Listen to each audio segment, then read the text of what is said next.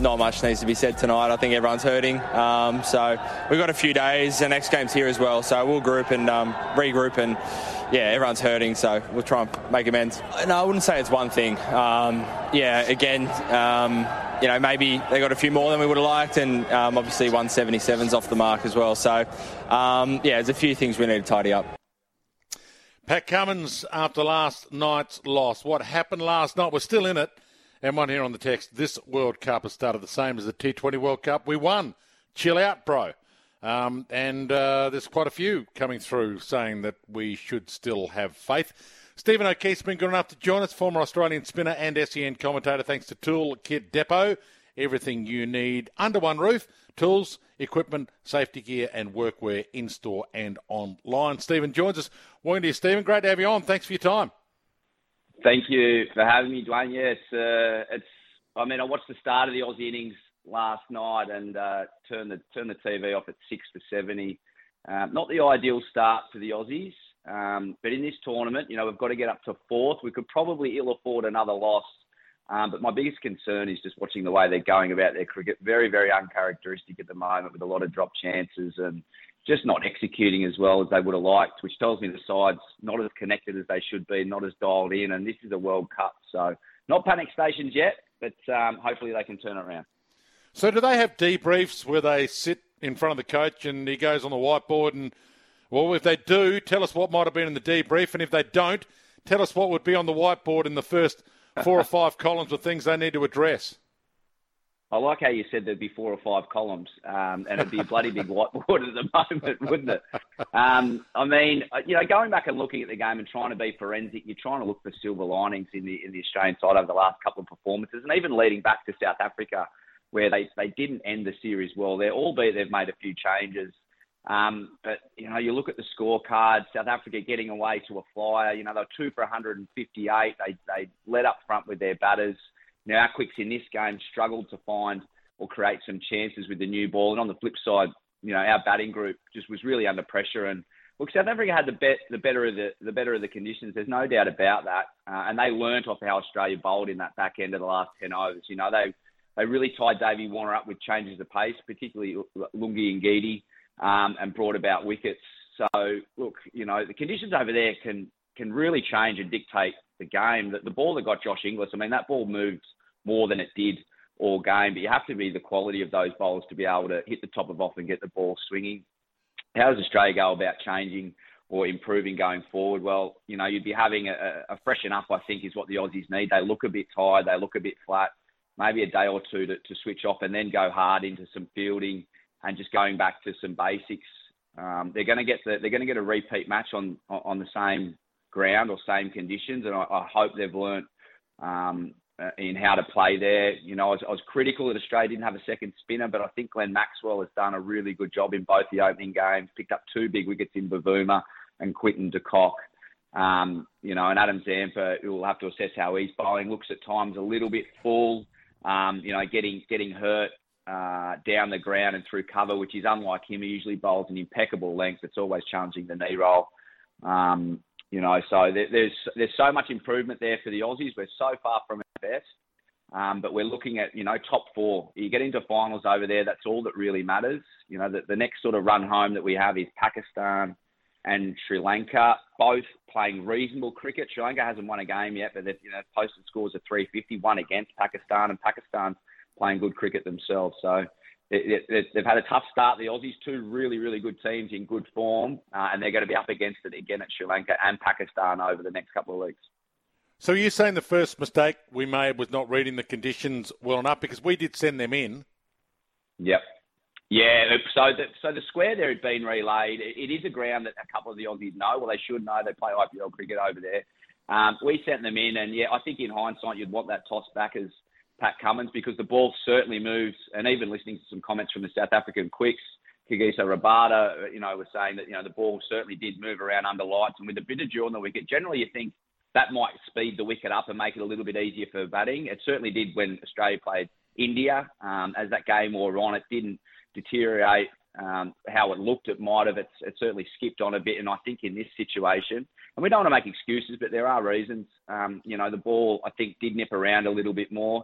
You combine that with a couple of decisions that, you know, were questionable. You know, the Stoinis glove down the leg side, I think looking at that on repeat, you know, Richard Kettleborough very rarely makes mistakes like that, sitting as third umpire. And the Steve Smith one, I was, look, I'm still looking at that, working out how Hawkeye had that hitting leg, but um, you know, they're, they're only small uh, situational things that happen in the game. The big bowling blocks for Australia are, you know, executing their fielding. Um, you know, they're, they're completing over the last twelve months at sixty-six percent of catches, which is outside the top ten. And when we think of great Australian sides, you know, they're a team that creates chances out of nothing, and those half chances, more often than not, they're taking. And, and in this situation, we're not. Um, and it just makes the unit as a whole look a bit tired and on the back foot, and that's not what we, you know, associate with great Australian teams. So there's some areas that we need to pick back. Um, and look, yeah, as you said, with the conditions, we've got we've got another game on these same wicket, and I think if, if it does look the same, the Australians will be looking to, to, to bat first as opposed to bowl. So it's hard as an outsider, and even a non-cricketing outsider like me, to look at it and make assessment. But I kind of presume sometimes if we drop so many catches that it's a It is a tiredness or a fatigue or a, a fatigue and concentration thing. Is there? Do we read too much into a what seven drop catches last night, or does, is that an indicator of where they're mentally at? Oh, look, I mean, you're always you're always looking for clues, aren't you? And you yeah. know, when a team's doing well, success will leave clues, and when they're not doing so well, I look at fielding as the yardstick of how connected and switched on a team is. You know, if you're taking good catches, it means that all eleven players out there, Uh, in that moment, ready for that opportunity that comes. And when you're just missing a couple, um, you know, you very rarely see Mitchell Stark drop catches. He held onto it, his elbows hit the ground. The next ball, it's Stoinis at cover. Um, and then the next ball goes for six. And there are only little moments in the game because this isn't the forty-ninth over. But the ball after went for six after the after the Stoinis one. And it sort of just rubs it in and shows that South Africa are really uh, willing to pre- prepare themselves to take these opportunities when they come and then capitalise. And the Australians look a bit on the back foot. You know, we're always looking for clues in, in, in this side about how they're feeling, how they're shaping up. It's hot, it's foreign. Um, but this is where we expect Aussies to dig in, you know, and step up and step forward into the contest. And we just look, just don't look as connected as what we, we normally do. Could we put that down to a bit of fatigue potentially?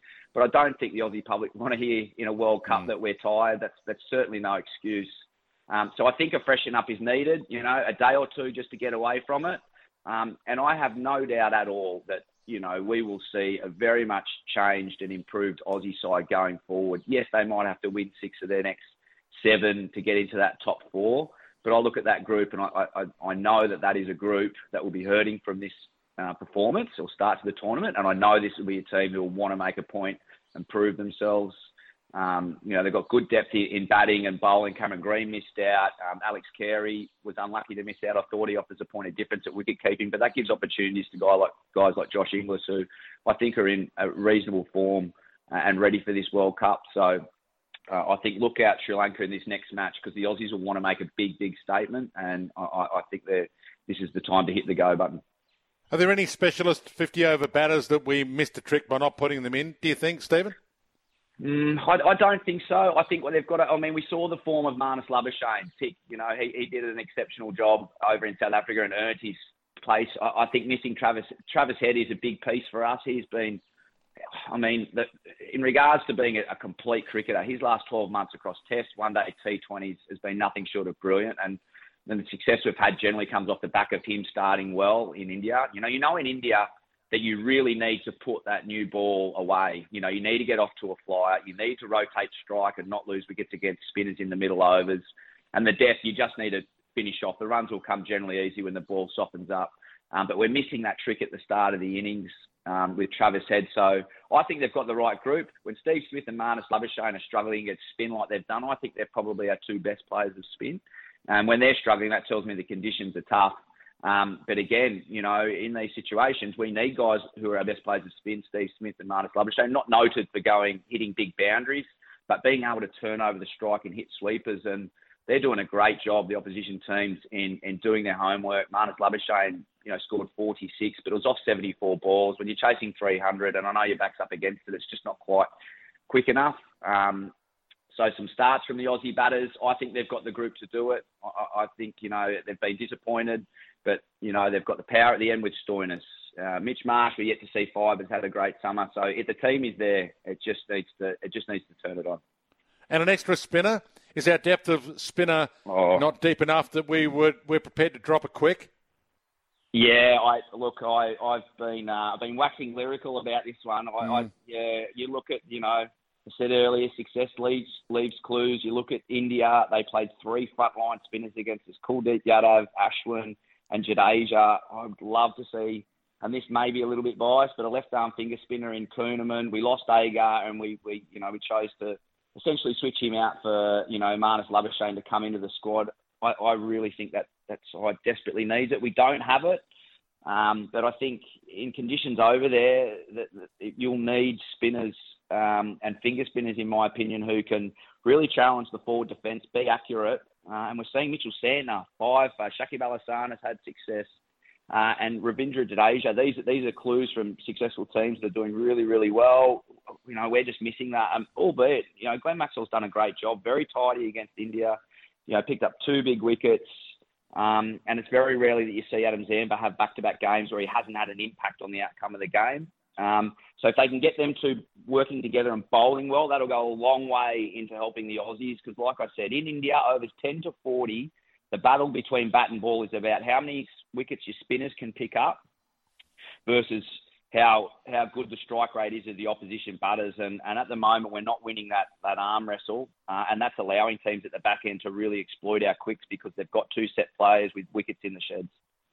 Stephen, great to have your understanding of it and be able to pick your brain. And I really appreciate you giving us some time. We'll talk soon. No problem at all. Thanks. Go the Aussies. Stephen O'Keefe, former Australian spinner, S E N commentator, joining us.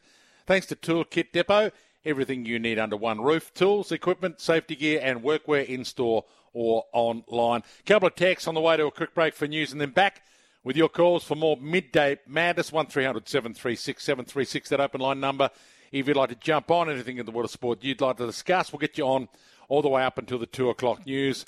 Um, Dwayne uh, Ponting will end up uh, with an itch that he needs to scratch uh, and will end up as a coach. What a, uh, Cricket Australia should and would be uh, crazy not to get him. He's the only commentator that I don't mute. That's from Alan.